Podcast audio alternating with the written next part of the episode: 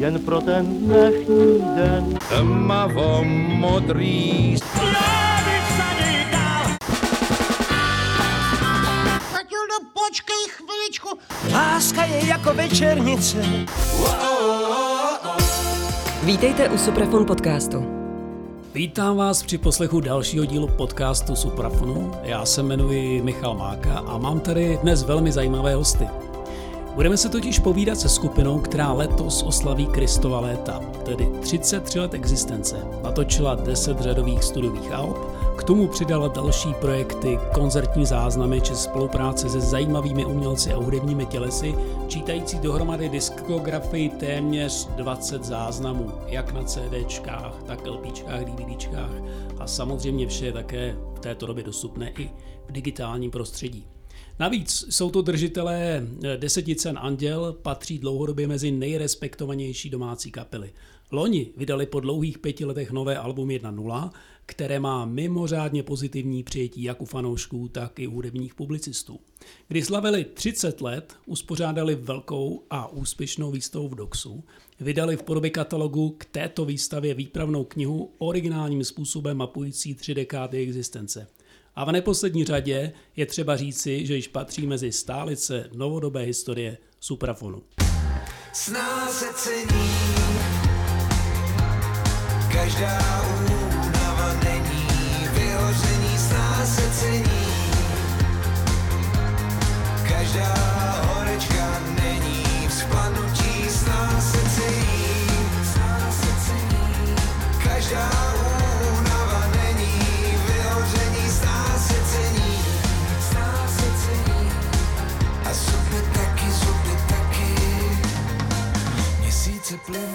si budeme povídat se skupinou Tata Boys, konkrétně s otci zakladateli Milanem Cajzem, ahoj Milane, Ahoj. a také s Mardošou, ahoj Mardo. Ahoj. A k tomu nám zněly uh, zvony, tedy single z nového alba 1.0. Ještě jednou ahoj a jsme rádi, že vás můžeme přivítat uh, v podcastu Suprafonu. Děkujeme za krásné přivítání. Ten úvod byl úžasný. Eh, Hlavní téma našeho povídání bude určitě nové album 1.0, ale také se trochu vrátíme do vaší historie a zároveň pozveme posluchače na váš speciální koncert. Ano, slyšíte dobře, skutečně tomu tak je, na koncert, ale to až později. Kluci, jak jste vlastně na tom s podcasty? Sledujete nějaké pravidelně nebo jste zatím tímhle fenoménem plně nedotčeni? Já abych řekl pravdu, tak jsem do nedávna ještě nevěděl, co to podcast je. Já jsem furt, furt jsem slyšel od někoho, že někde točí nějaký podcasty. Já jsem nevěděl, co to je, jako nějaký, jako, eh, já myslel, že to dělají jenom herci, že, že podmazávají nějaký, ne, nějaký reklamy třeba nebo tak. Takže já, to, já jsem ti trošku nepolíbený, abych řekl pravdu. Uh, já toho taky moc jako nesíštím. Něco jsem četl, že to existuje, ale uh, že jo, tak jsem si říkal, že je to nějaký kastovní systém nebo něco a že tady to je takový už jako nižší nějaká vrstva, ale uh, tak jsme rádi, že se toho můžeme zúčastnit, aspoň to pořádně poznáme zevnitř, jo. Tak to je skvělý, to je teda úplná premiéra. To je nejen ve smyslu uh, po, jako posluchače, ale vlastně aktéra. I když rozhovorů jste určitě v životě udělali spoustu, tak uh, tady to bude doplněný muzikou a na té ploše, která nás čeká 35 minut, možná 30, probereme uh, takovým průletem nějaký věci historický, některé věci současné a taky se podíváme určitě i do, i vlastně i do budoucnosti. Ostatně my jak ty rozhovory spolu vedeme poměrně často, historicky dlouhodobě. Týká se to většinou spíš eh, na poli kapely o, o tom, co připravit, co, eh, co udělat do budoucna. Ale eh, já mám jednu takovou vzpomínku na vůbec náš první rozhovor, na který si pamatuju, který se odehrál v roce 1998. To bylo v době, kdy jsem ještě byl moderátorem na Rádiu 1 a vy jste přišli tehdy zvát své fanoušky na koncert na Deltu. Hmm. Na speciální koncert, po kterém vznikla nahrávka Nekonečná stanice, jeden z takových těch speciálních projektů Tata Boys. O co vlastně tehdy šlo? To byl, to byl takový dovětek k albu Ukončete nás, který jsme, kde jsme vlastně rozvinuli vizualitu fascinace pražským metrem, konkrétně stanicí metra A. Což eh, se jako rozkrylo na, na albu Ukončete nás v plný míře a my jsme potom ty písničky z alba Ukončete nás ve velké míře začali předělávat do takové jako akustičtější podoby. A tohle byl vlastně záznam koncertu, kde jsme přehráli převážnou část z, z, z Alba Ukončete nás ze spoustou speciálních hostů. Já si teď jako vzpomínám na tři, ale možná jich tam bylo víc. Vzpomínám si na Emila Hejrovského, který s náma hrál na tabla. Vzpomínám si na uh, Mouchu, Jana P. Muchova teda, uh, který nám tam dělal nějaký pazvuky. A pak si vzpomínám na toho benžistu, jo. který nevím, ale jak se jmenoval. Seidel nemenoval se? Mm, Tomáš Seidel? Ne, to ne, to si... Ale na, na diskok jsem to doplnil správně, ale tak ty jména si to... A byl tam ještě nějaký jiný host? Uh, uh, František Štáfek, myslím, tam taky zatroubil na nějaký písničky a Taky si nejsem jistý, jestli ne, nebyl tam zub, nebo ten byl jenom na ukončete nás Ten tam ne, ne, ne, tam, tam myslím, nebyl. že nebyl. No, takže... No, zvláštností tohohle alba je to, že jsme vlastně na, uh, zahráli koncert na Deltě, ten koncert se v reálném čase nahrával do stop, uh, Někdo ho právě, kdo to už nevím, jestli to byl Dušan, ještě s náma nedělal, takže to, to musel ne, být někdo jiný, možná Marek Šťastný. Tyjo. Možná, možná to v, v reálném čase míchal a tam vzadu eh, v backstage Delty eh, bylo několikero počítačů, eh, který po dobu koncertu zpřízněný kapely Oswald Schneider, kterou jsem tenkrát taky hrál, která hrála vlastně jakoby po nás, tak za tu půl nebo tři čtvrtě hodinku se podařilo vylisovat, v úvozovkách vylisovat, vypálit Uh, nevím kolik CDček, asi třeba 40 50 nebo 50. Prodalo, no. A my jsme měli předpřipravený uh, buklet. To jsem se právě chtěl zeptat, jestli jste měli připravenou i grafiku a oba. No jasně, to bylo jako předem hotový, takže my jsme museli se s tím playlistem vejít přesně do toho, jak jsme si to jako m, mm, předtím teda stanovili. Písničky se zahrály v, v, v, té stejný, v tom stejném pořadí. A měli jsme připravenou jenom takovou samolepku, která se nalepila na to vypálený CDčko, který vyjelo z toho stroje. A vlastně divák si mohl uh, na tom koncertě, který před chvilkou viděl, odnést z něho záznam. Jako vlastně takový profes, poloprofesionální, dejme tomu. No, nicméně absolutní rarita. Já jsem se dneska díval právě na internet, eh, dostupný to není, ale zajímalo by mě, jestli tušíte třeba, jakou má cenu jedna, jedna takováhle deska z těch 50, který jste tehdy vylisovali nebo vyrobili. To já teda netuším. Já myslím, že když se občas kouknu na, na ty Discogs, takže tam ani tuhle se neviděl k prodeji, že, že by někdo nabízel. Ono, eh, teda to bylo tak, že jsme těchto 50 eh, tam prodali, to se prodalo za ten večer, nám samozřejmě pár jich zbylo, ale jenom pár kousků. Ale pak následovala druhá fáze, že jsme eh, ty nahrané pásy vzali do, do Sona, tenkrát ještě to byly analogový klasický pásy, i když tam se to vypálilo jako samozřejmě z počítače. A deska se smíchala vlastně líp nějakým způsobem. A ještě byla doplněna o nějaký nahrávky, co jsme dělali s Markem Šťastným, s tehdy zvukař Delty, u něj doma v 97. taky akustický. My jsme vlastně od roku 95, kdy k nám přišel Marek Doubrava, udělali akustický program, který byl jako paralelní a od té doby vlastně furt máme paralelní eh, program akustický, nebo teď spíš eh, elektroakustický. A tohle byl první záznam tohohle programu, takže to je taky důležité říct, že, že proto se ty písničky dublovaly s těma, co vyšly na Ukončete nás a navíc tam byly už i písničky, co jsme měli připravit na Future Retro, které paradoxně vyšly dřív na téhle poloakustický desce. Ono samozřejmě to nebylo striktní unplugged, měli jsme tam nějaké efekty, že Moucha tam dělal vyloženě elektronické zvuky, ale byla to taková takováhle, takovýhle mm, program eh, akustičtější. A takže potom jsme tyhle nahrávky vzali. V Sonu se smíchali opravdu dobře, i když si nepamatuju, že bychom něco opravovali, ale samozřejmě se něco vystříhalo nebo zlepšilo. Některé písničky, které byly lepší z toho studiového eh, z té studiové nahrávky, tak se použili tyhle. Takže pak ta výsledná deska, která šla na trh, která teda taky už není, myslím, k sehnání, ale která se pak běžně prodávala, tu eh, Indies distribuovali, tak, eh, tak to byl takový už myšmaš, těch, těch z Delty a to. Zajímavý bylo, že my jsme vlastně odehráli ten akustický koncert, což to byl, myslím, 3. prosince 98. kde se to nahrálo, pak hráli Oswald Schneider a my jsme pak hráli na závěr elektrický. A během toho elektrického setu jsme tu desku už pokřtili, ale Schneider tenkrát byl uh, ten kmotr a myslím, že tam přišel jako kovboj a uh, hodil jí a střelil do ní.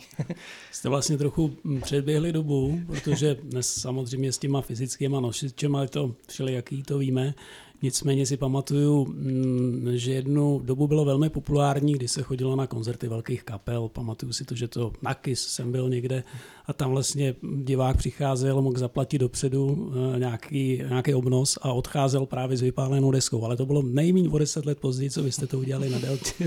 Já mám pocit, že to bylo dost revoluční tenkrát, akorát se o tom nikdo ne, nic nedozvěděl. Ale to je... Kromě to rozhovoru s tebou tenkrát. To, to, to, to je takový jako náš uh, obligátní, myslím. Um, pojďme trochu ještě se vrátit do těch 90. let, které jsou teď neuvěřitelně k módě. Um, Tata Boys v polovině 90. let do jisté míry byla známá kapela spojená s fenomenem klubu Delta, tam někde na okraji Prahy, dnes už ten klub neexistuje, ale k nám do centra, mezi elitáře kolem Rádia 1 a pražských klubů to teda moc nedolehlo. Mardošový vtípky, takový trochu špinavý zvláštní rock'n'roll, ladovský kostýmy a podobně, to jako to v té době nebylo úplně moc cool. Ale na pozadí se děly totiž věci, protože já, když jsem v roce 1999 nastoupil do Warner Music jako A&R, tak jeden z prvních typů, který jsem dostával z okolností od zmíněného Honzu, Honzi Muchova, mého kamaráda a toho, který e, se podílel na, na té raritní nahrávce a přišel s tím s e, e, větou typu, hele, uh, Tata Boys chystají novou desku, to bys měl sledovat, oni na to scháně nějak peníze, ale pozor, to bude stadionová kapela budoucí. Se říká, stadionová kapela Tata Boys Delty, no dobrá, a pojď, pojď, pojď do Lucerna Music Baru, tam budu dostávat zlatou desku, pojď se podívat na koncert.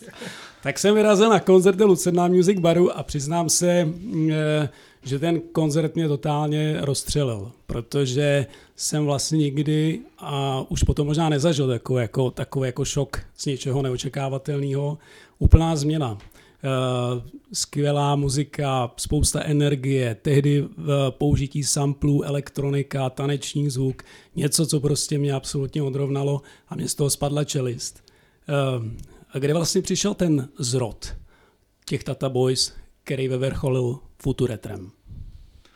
Ono to, myslím, šlo trošku pozvolna uh, s, s tím Markem, jak jsme udělali uh, Ukončete nás a pak jsme vlastně začali dělat i tuhle tu desku, o které jsme mluvili, nebo připravovat se na ní, na Nekonečnou stanici. Tak paradoxem Nekoneční stanice, i když je to akustický album, tak je to, že je tam strašná spousta elektronických zvuků a já jsem v té době byl úplně uh, fascinovaný svým novým vokodérem, takže já jsem moc spal všude, takže ty zpěvy jsou často hrozně zkreslený tím vokodérem a je tam použitý jako rů, různý efekty eh, který eh, s akustickým pojetím nemají až tak moc společného. A tam možná někde je ten zrod, protože nás ta, ten elektronický sound a ten boom taneční scény, který prostě 90. leta zažívali, tak nás svým způsobem fascinoval. My jsme jenom neměli Uh, nás to jako hrozně bavilo, ale s, těma, s, tím, s tou naší výbavou jsme se tomu nebyli schopni přiblížit.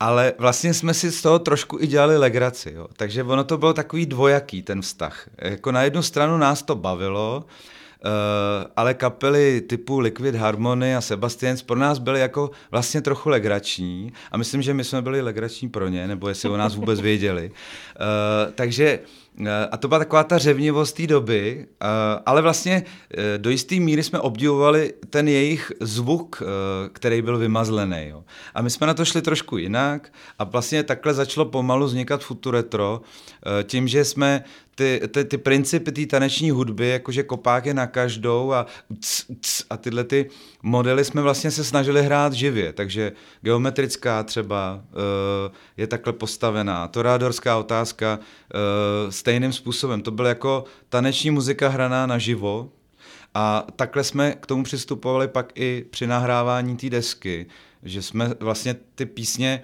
nahráli živě a ty elektronické zvuky jsme k tomu dohrávali. Tudíž ta písnička nebyla zavěšena na sekvenceru nebo na nějaký timing stopě, eh, na kliku, takže nebyla, ona, ona plavala tak trochu, jo. A v tom si myslím, že je i kouzlo Futuretra, protože ta elektronika je tam implementovaná až post, a, ta, a ty písně působí hrozně živě a zároveň uh, jako progresivně možná v té době, protože to tady takhle nikdo neudělal. Tak si pojďme pustit ukázku z Futuretra. Ramínka.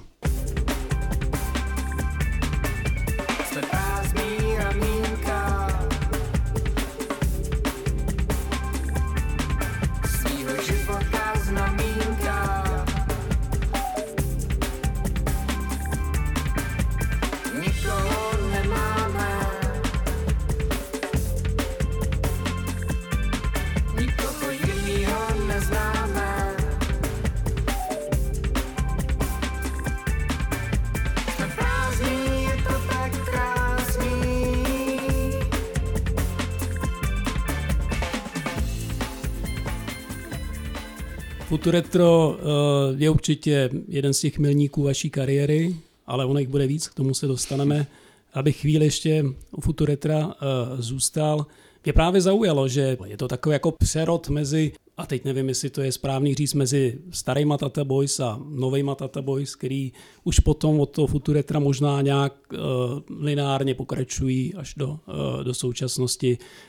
Uh, já když si to zpětně uvědomím, tak to musela být vlastně strašně zlomová doba, jako atmosférou, dobou, ale vlastně i tou fascinací taneční hudby a vrcholem bylo právě to Futuretro, eh, který dodnes, eh, dodnes je považovaný možná za stěžení desku posledních 30 let, nebo vůbec novodobí historie eh, populární hudby v Čechách.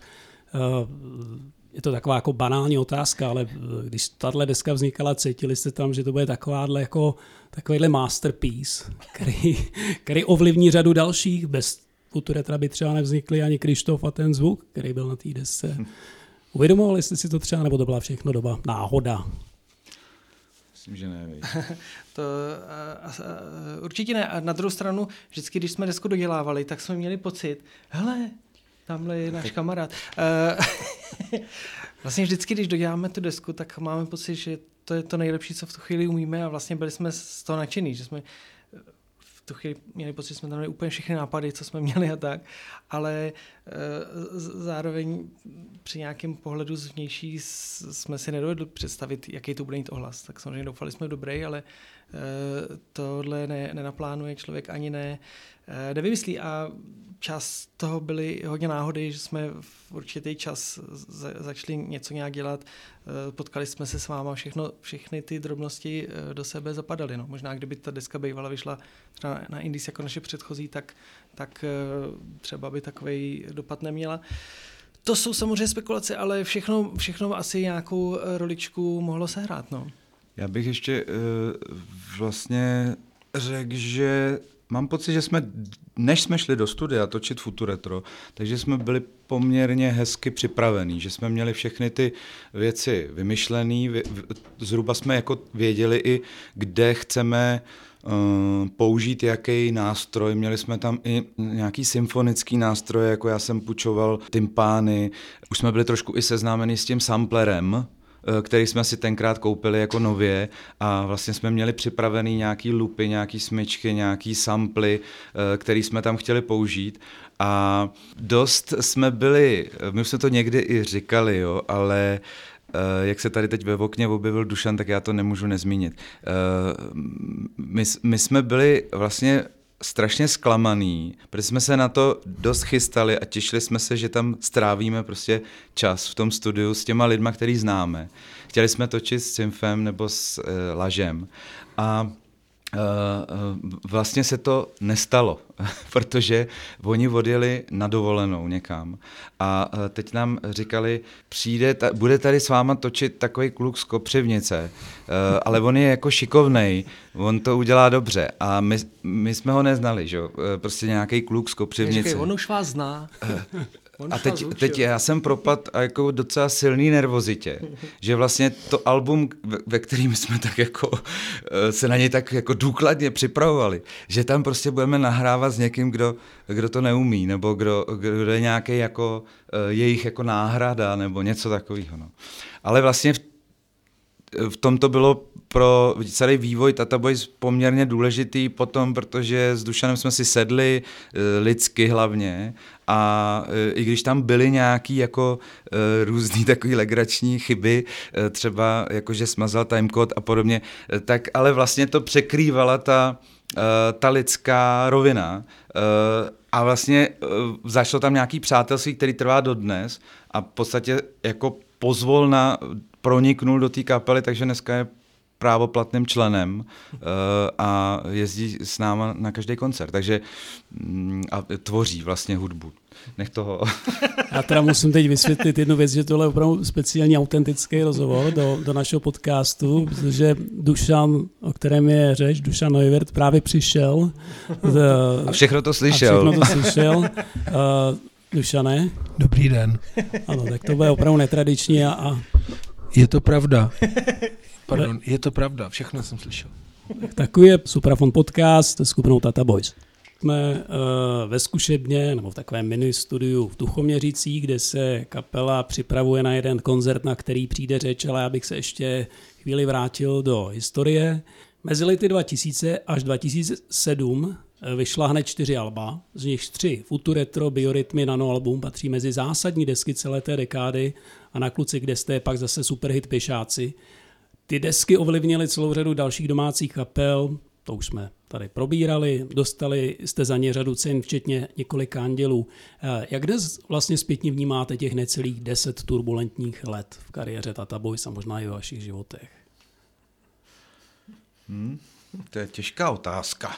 e, vlastně zase tak nějak eh, jako takovou plnohodnotnou součást naší minulosti, která měla uh, nějaký přirozený vývoj. Uh, na každé té desce je vždycky um, tak trochu odraz, odraz toho, co uh, jsme v tu chvíli třeba nějak prožívali, takže uh, taky jsme v průběhu těch let začali mít rodiny svoje vlastní, měli jsme tam nějaké svatby v tom a, a, a porody dětí a tak dále, tak to jsou všechno věci, které člověka ovlivnějí a ovlivnějí vlastně i chod té kapely. Když jsme tvořili hudbu jako teenage, nebo prostě jako mladoši, který měli furt spoustu času a neměli moc nic jiného na práci a byli pěkně v teple Eh, z domova svých rodičů, který jim dělali vlastně nějakou tu peřinku, eh, tak jsme měli ehm, spoustu jako času na to a vlastně jsme se scházeli daleko víc eh, na zkoušky a tak.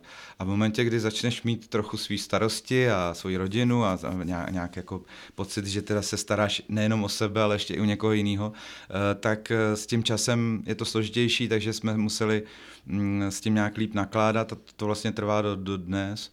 Eh, takže ten ten čas, který jsme schopni eh, věnovat sami sobě v rámci kapely, tak je pro nás čím dál tím zácnější a ty desky pak eh, vznikají možná trošku s větším časovým rozptylem a, a mm, vlastně trvá to díl, než takovou desku jako dáme dokupy. No.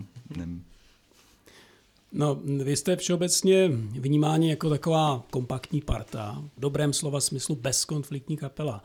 A je pravdou, že současná podoba Tata Boys je už od Nanoalba, tedy někdy od roku 2004. Ale předtím eh, se tu na postu kytaristy eh, velmi často měnili hráči. Eh, jak výrazně se ty osobnosti Marka Doubravy, Marečka Parevita nebo Matěja Myšíka promítly do, do dění a do dění kolem kapely a do těch samotných nahrávek? No, já určitě vždycky velkou měrou, protože zvlášť v těch dobách jsme od roku, od začátku kapely, když pomenu ty úplně první koncerty, dva, tři třeba, až, až do, na, na Noalba, v podstatě byli trio, byť občas s hostama a tak, takže ten jeden člověk vždycky je třetina kapely a, a každý z nich byl výrazný uh, muzikant i, i člověk, uh, takže eh, ten, ten vliv byl vždycky velký. A Každý měl svůj zvuk té kytary No, jasně. taky. Takže vlastně dotvářel, jako jak říká Marda, tu třetinu toho zvuku. A my jsme byli vlastně kytarová kapela, my jsme neměli klávesy nikdy a jenom jsme to doplňovali trošku tou elektronikou a sem tam na desku jsme si pozvali nějaký jako hosty. Jako Kopejda hmm. se Oswald Schneider třeba nám dohrával nějaký klávesový zvuky jako na Futuretro, ale v té době jsme ještě klávesistu neměli. Uh, takže ten sound té kapely to jako ovlivňovalo značně.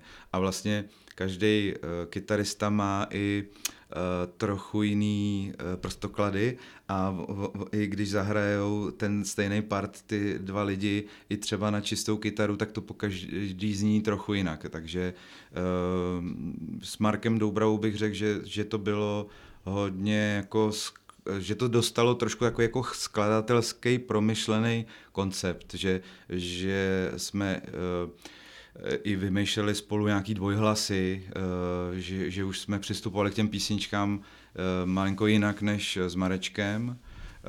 Maťo Mišík byl zase takový um, jako rovnej, přímý kytarista uh, s takovým jako silným zvukem. Takový precizní jako Jo, že, sound, že, jo. že mu všechno jako by znělo skvěle.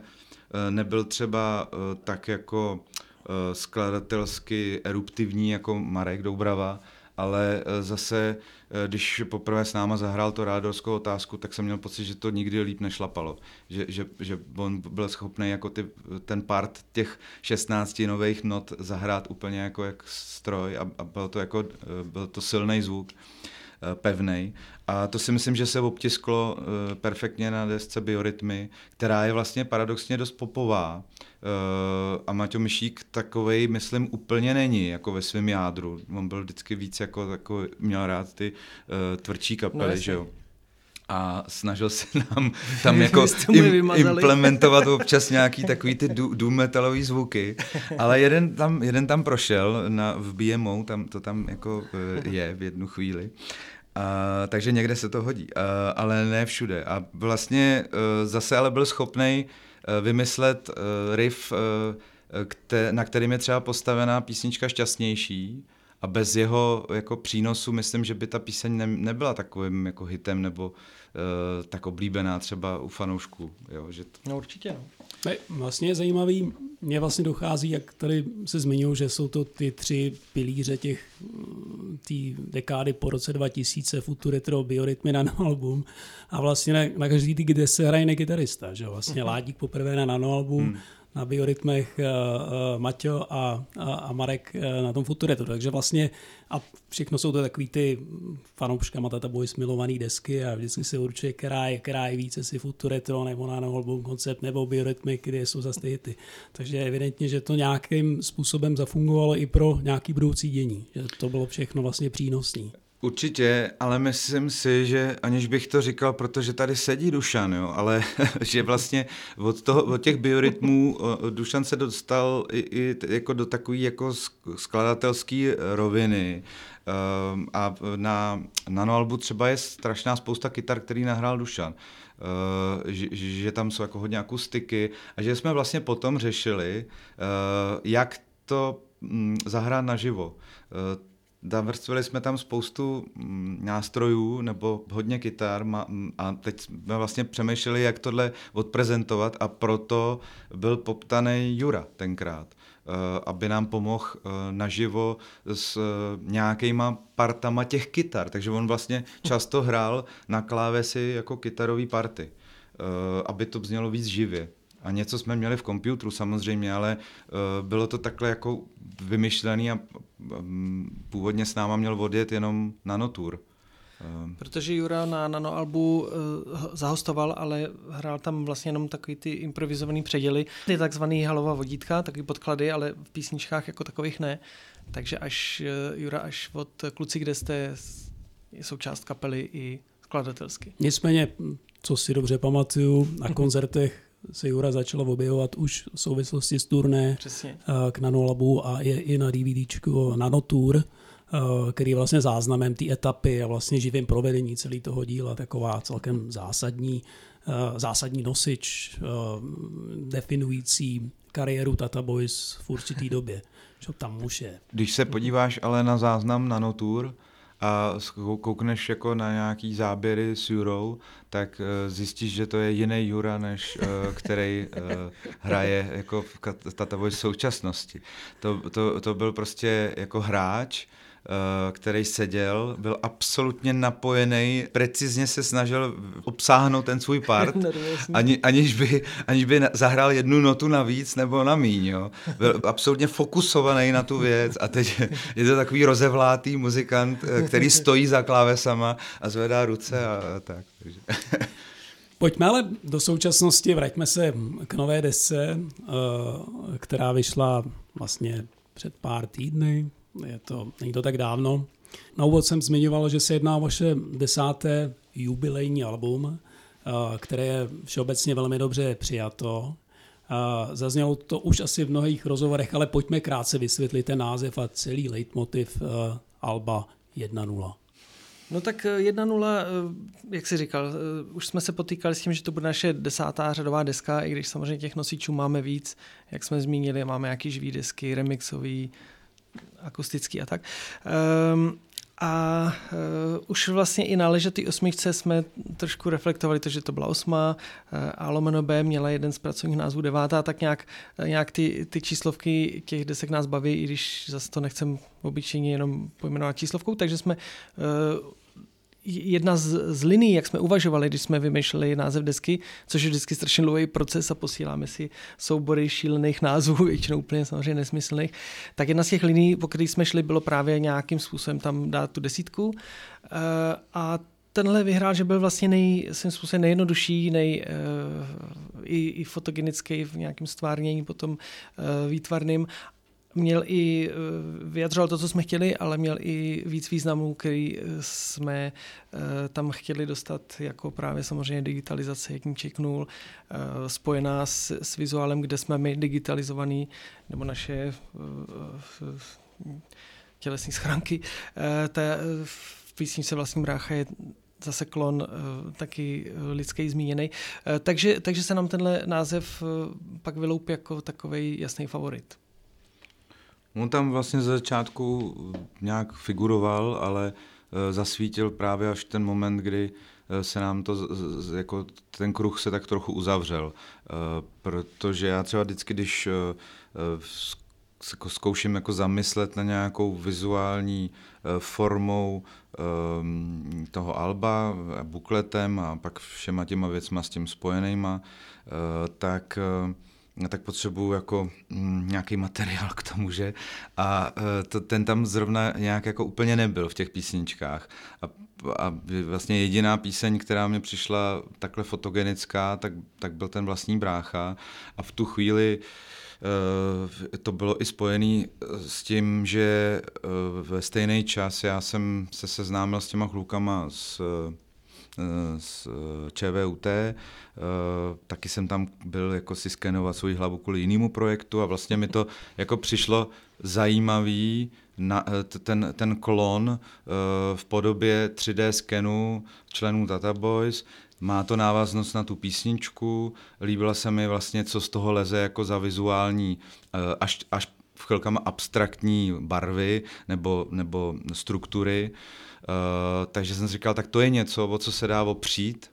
A uh, takže jsem tímto směrem vlastně přemýšlel, něco jsem posílal Aničce, začal vznikat buklet uh, a v té době ještě název vůbec nebyl. Jo? My jsme ho měli až úplně v poslední fázi a uh, vlastně v momentě, kdy jsme napsali 1.0 digitálním písmem, uh, tak to tak jako všechno vlastně zaklaplo s tím i s těma tématama na té desce, které jsou hodně často mm, založený na nějakých kontrastech. Ať už je to právě um, většina, menšina, on, off, uh, ve velkém třesku nicota a, a, a Něcota. jako něcota, nebo svět, uh, tak jak ho známe teď. A, mm, a vlastně nám to začalo dávat smysl, protože prostě nula je uh, nula, tedy nic a jednička je něco už. Jo? A, a vlastně se nám zalíbilo, že to všechno pěkně jako strukturálně zapadá do sebe a je to takový nenásilný. A ta lehkost vlastně ta je pro nás v, jako hodně důležitá, nebo ve všech písničkách se snažíme, i když to jsou témata, které třeba soutěší, tak je jako podat nějakou lehkostí. Teď musíme, musíme přiznat pravdu, přichází další člen Zata Boys. Nevím, kdo to je, ale typl bych si, že to bude Ládík, protože jsme ve zkušebně, kde natáčíme podcast. Je to Ládík. To tak... designer jídla Vládík. Pojďme si pustit vlastního bráchu, aspoň v ukázce. Vemte ten vlas a vyrobte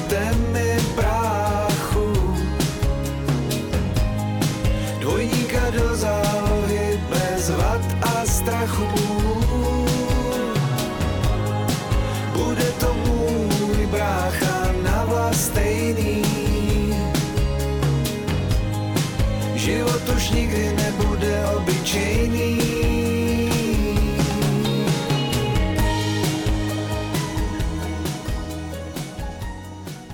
Čas mezi vydáním jednotlivých chalp se postupně prodlužuje, což není jenom váš případ, ale má to samozřejmě řada dalších umělců. Naopak fanoušci jsou stále více a více netrpěliví a touží po novinkách. Dnes je doba spotřební a trendem je častěji vydávat jednotlivé písně a klipy, než se soustředovat na celá alba. Jak eh, tenhle trend vnímáte vy a jestli třeba uvažujete do budoucna, eh, že půjdete třeba po písních, anebo jste ty, um, ti, kteří mají rádi vlastně to album jako nějaký završení etapy. Já myslím, že jsme v tomhle oldschoolaři spíš, no, že, že máme rádi ty celky uh, a že... Mm, že takhle asi jako to budeme mít ještě dlouho, možná do smrti. Já nevím, jestli se to někdy změní, ale já sám cítím, že i v, v tom vizuálním umění, i v hudbě, že mám rád, když je to nějaké jako celek. Když umělec udělá výstavu, tak ta výstava taky, tam není jeden obraz. Eh, je to prostě nějaký, nějaký ucelený množství děl, eh, který dávají dohromady třeba uh, jakousi výpověď o určitém období. A to, a to je přesně to, co, myslím, album má.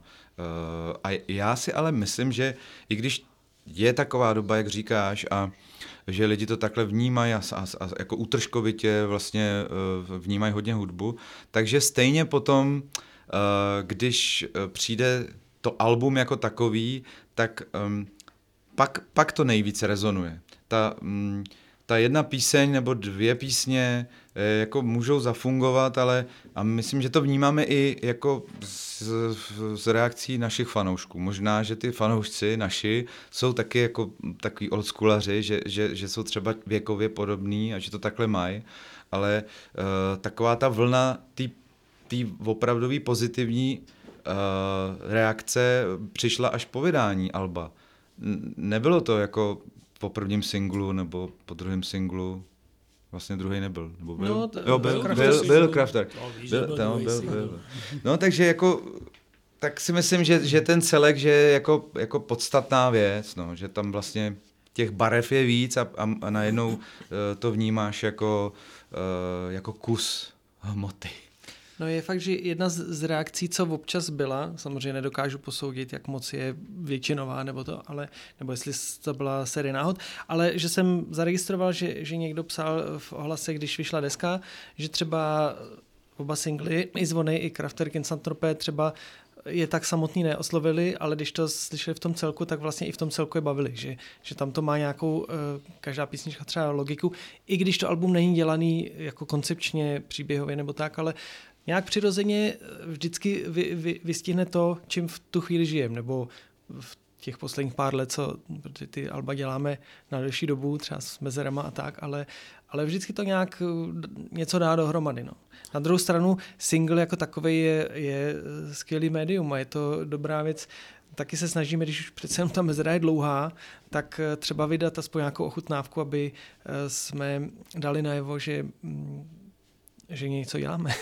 a pak si myslím, že je taky důležitý vnímat to, že my jsme nikdy nebyli jako takový ty tvůrci těch megahitů, jo? nebo že, že, že nikdy jsme neměli nějaký, možná pěšáci, jakože kluci, kde jste, tam zá, zářejí ty pěšáci z toho asi nejvíc, jo? jinak ta deska vlastně nebyla nějak extra přijatá.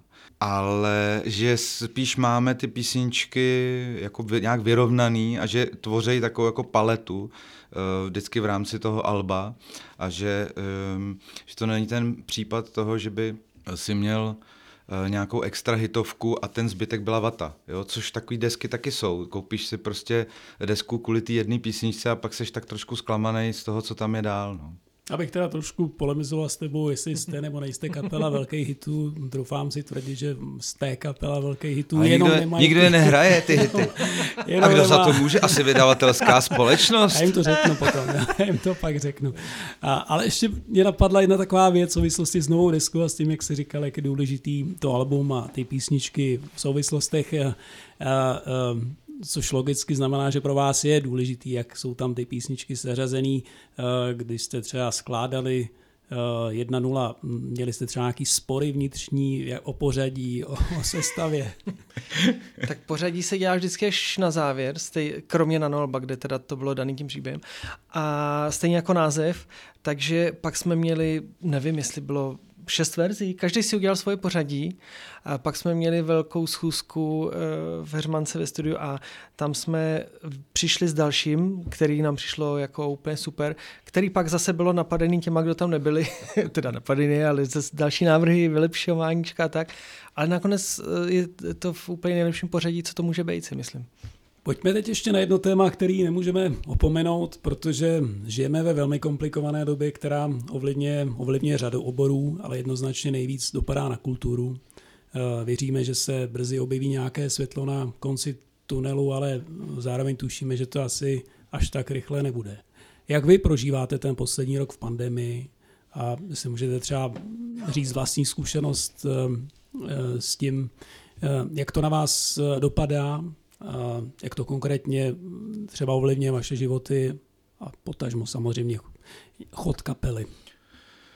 No, eh, eh, tak samozřejmě nás to do, na nás dopadá eh, značně, to, to asi by řekl každý, kdo mm, se pohybuje v podobné oblasti jako my, ale paradoxně bych řekl, že díky tomu, že jsme měli načasovanou práci na té desce, tak nás to jako uh, udržovalo v takové jako psychické kondici. Uh, že uh, si ne, moc nedokážu představit, kdyby jsme neměli mm, ty písničky rozdělané a ne, neměli na nich jako chuť pracovat, tak jak, jak bychom to zvládali, asi, asi bych řekl, že hůř. Jo. Eh, vlastně mě to motivovalo každý den mm, jako mít chuť vstát a eh, těšil jsem se na, do studia a na tu práci, eh, že, že to bude odsýpat a tak. Takže my jsme, pro mě ten minulý rok vlastně strašně jako utekl, když se podívám zpátky na to jaro, kdy to začalo vlastně ta první vlna, tak mám pocit, že to bylo hrozně nedávno. A Eh, možná to bylo i tím, že jsme byli jako v takovém tom pracovním procesu, poměrně intenzivním. A, takže pro tu desku je to nic moc, protože deska je na světě, ale my ji nemůžeme živě zahrát před lidma pořádně. Ale pro nás jako osobně uh, z té uh, psychologické stránky, to je vlastně jako, do, to bylo dobrý, jo, že jsme měli co dělat, že jsme měli jako práci a měli jsme jako nějaký uh, bod, uh, ke kterému jsme upínali, upínali tu pozornost. A tohle je nesmírně důležitý, jako dávat si ty body, ke kterým uh, se vždycky uh, napne nějaká energie více lidí. Teď jsme si prostě takovýhle bod taky stanovili, uh, protože i když já si osobně myslím, že eh, internetový eh, online koncerty budoucnost nemají, tak ale přesto eh, to chceme ještě jako zkusit po druhý. Jeden jsme udělali v květnu v té celetní, to bylo trošku jiný, teď jsme se rozhodli udělat rock and roll a zahrát vlastně lidem všechny písničky z té desky naživo, protože nás vlastně o to fanoušci tak trochu žádali, nebo prostě psali hezký eh, ohlasy, ohlasy na tu desku a zároveň říkali, kdy už to konečně jako budeme moct slyšet naživo. A a Dušan byl ten, který to rozdmíchal, dal, dal mi strašnýho brouka do hlavy a se pak kvůli tomu jednu noc nespal, no tak prý Kristýna, to je jedno. Uh, Začím hledej ženu. no a je to tady, jako vlastně teď už nemůžeme couvnout uh, a teď uh, jsme skočili do nějaký neprobádané vody a mm, vlastně doufáme, že to dobře dopadne a že se připojí co nejvíc lidí, aby to nebylo ztrátový, ale uh, je to risk. Pojďme to vysvětlit pro posluchače, kteří třeba nemají úplně ten, ten jasný úhel pohledu a netuší. Na jaře Tata Boys v rámci tradičního charitativního koncertu eh, v divadle v Celetné odehráli první online stream, který, byl, eh, který měl za cíl vybrat eh, peníze pro, pro nadaci Šestý smysl. Šestý smysl. Bylo to velmi úspěšné. To, co bylo v té době podstatné, že zatímco řada streamů probíhala na jednoduchý telefon, tak tady ta příprava byla velmi důkladná, zvukem počínaje, obrazem, obrazem až nějakou interakci s diváky. Bylo to Tím velmi... to bylo vlastně unikátní. Jako asi, to si myslím, že je na tom to nejzajímavější, že jsme se že pokusili jako dostat eh, fyzicky v úvozovkách samozřejmě ty lidi na monitory do těch sedaček a my jsme je viděli a mohli jsme s nimi komunikovat. A tak je potřeba říci, že to je takový semiakustický koncert, že to není klasický rock and roll, ale bylo to velmi úspěšné. Ostatně není problém se podívat na YouTube, kde ten záznam je. A teď se bavíme o koncertě, který bude 21. února mm-hmm. a bude to v Doxu. A to, co říkal Milan výjimečný, je, že to prostě bude rock and roll. Možná by si mohl přeci jenom o trochu víc přiblížit čem bude ta podstata, co diváci uvidí a hlavně uslyší. Já to vezmu ještě od lesa. Jo. My jsme měli nachystaný jako mm, málo kdy uh, celý turné k té desce. To turné bylo mm, předchystaný tři čtvrtě roku dopředu. To se nám nikdy nepodařilo. Ale díky naší produkční uh, a booking manažerce Petře uh, se to tentokrát zdařilo. Takže bohužel tohle turné jsme museli samozřejmě z logických důvodů zrušit, nebo snažíme se teď ty destinace přesouvat na pozdější termíny. A měl tam být uh, tak, takový jako největší koncert, nebo taková vlajková loď toho turné, koncert v O2 Univerzu uh, 31. března. To už teď je jasný a bylo to jasný měsíc zpátky, že ten koncert v takové míře, jaký jsme ho měli naplánovaný, proběhnout nemůže, takže jsme se s Live Nation dohodli, že ho přesuneme na listopad. A vlastně jsme měli před sebou obrovskou díru uh, a nic. Takže tenhle ten koncert má být takovou, jako, takovým suplem toho křtu, má to být vlastně křest desky 1.0, proto jsem říkal před chvilkou, že se jí tady teď učíme celou zahrát naživo uh, a, a se s hostama, jako s Tomášem, budeme mít i nějaký zpěvačky, 20 eh, Minutes, eh, ty holky, kacerky eh, Simonu a Denisu. Bude to jako mm, s dvouma bubnama velkolepá vlastně záležitost, jako kdyby jsme hráli velký koncert třeba v tom O2 univerzu, aby si to teda posluchač dokázal představit, že to nebude nějaký stream ze zkušebny. Jo. Dohodli jsme se se sálem Docs Plus, že si tam postavíme mm, vlastně svoji scénu, využijeme částečně něčeho, co oni tam mají, mají tam postavenou letku do takového půlkruhu, což mě inspirovalo k tomu, aby jsme vlastně vytvořili eh, pomyslný kruh, uzavřeli ten půlkruh dalším půlkruhem Půlkruh. a vzali do hry i eh, ty lidi, kteří s náma normálně na koncerty jezdějí a tu show s náma Eh, chystají, ale třeba nejsou vidět, protože prostě na pódiu jsou vždycky jenom ty muzikanti. A eh, lidi v sále upírají zrak k těm muzikantům. Ale teďko chceme vzít vlastně a odkrýt, takže bude normálně součástí toho kruhu FOH, kde bude Filip Brudhams, světelný designer, bude tam VJ Kled, uh, budou tam technici přiznaný, bude tam Honza Ruben s monitorovým pultem, budou tam ty kamery, ta jízda, grip, všechno bude vlastně, ty mravenci, který to jako vytvářejí, to dění, tak budou součástí toho a budou přiznaný a měli by je diváci vidět, stejně jako nás. A chceme to jako eh, pojímat uh, obrazově hodně filmově nebo klipově, uh, takže jsme zvolili režiséra Ondru Urbance, kterýho jsem oslovil, eh, který s náma už v minulosti spolupracoval a dělal nám nějaký živáky a udělal to pěkně, protože on umí střihat, že je sám muzikant, tak vlastně střihá jako takovým pocitovým způsobem live a to je vlastně to, co budou potom ty diváci vidět, že tam bude více kamer a tak.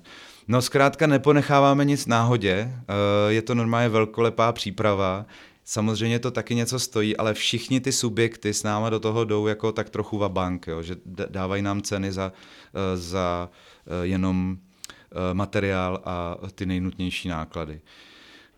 Jestli budeme generovat nějaký zisk, to zatím v tuhle chvíli není jistý, ale rozhodně je jistý, že se ten zisk jako rozdělí mezi ty lidi, kteří to s náma dělají a, a jdou do toho s náma vlastně těma rovnejma nohama. Stejně jako my teda. Jak posluchači slyší, tak je to v tuto chvíli, eh, to zní za prvý velkolepy a za druhé jako velké dobrodružství a určitě budete potřebovat podporu nejen od fanoušků Tata Boys, ale všech od ostatních, ale na druhou stranu celý to povídání je o tom, jak přinášíte některé originální věci, některé speciální, dokonce některé nadčasový.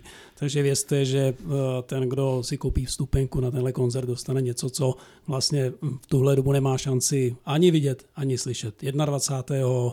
Eh, února a eh, všechny detaily vlastně najdete na, na stránkách Tata Boys, pokud se nepletu, nebo na vašich sociálních sítích, ať už Instagram, nebo Facebook, takže tam se dozvíte víc. Mm-hmm. Ještě jsme se domluvili, že, že to odstartujeme 20.02 symbolicky, aby to uh, ty dvě minuty tam byly na to odpočítávání, aby se všichni mohli pěkně usadit doma. Tak já vám asi v tuhle chvíli poděkuji za povídání. Bylo to pro mě zajímavý, i když řadu věcí znám, ale v takový koncentrovaný, koncentrovaný míře, eh, tak věřím, že to bude, bude zajímavý i pro naše posluchače Suprafon podcastu, takže ještě jednou díky. Eh, byli tady Tata Boys, konkrétně Milan Sajs. Díky, já už teď konečně vím, co je to ten podcast, tak děkuji. tak. Mardoša. Díky, ahoj. A vlastně spoluúčast mm, musím přisknout i Dušanovi a Ládíkovi, kteří se pomalu chystají na zkoušku právě proto, aby ten koncert, který 21. února v Doxu proběhne, byl co nejlepší. Děkuju a těším se někdy opět na slyšenou. Tak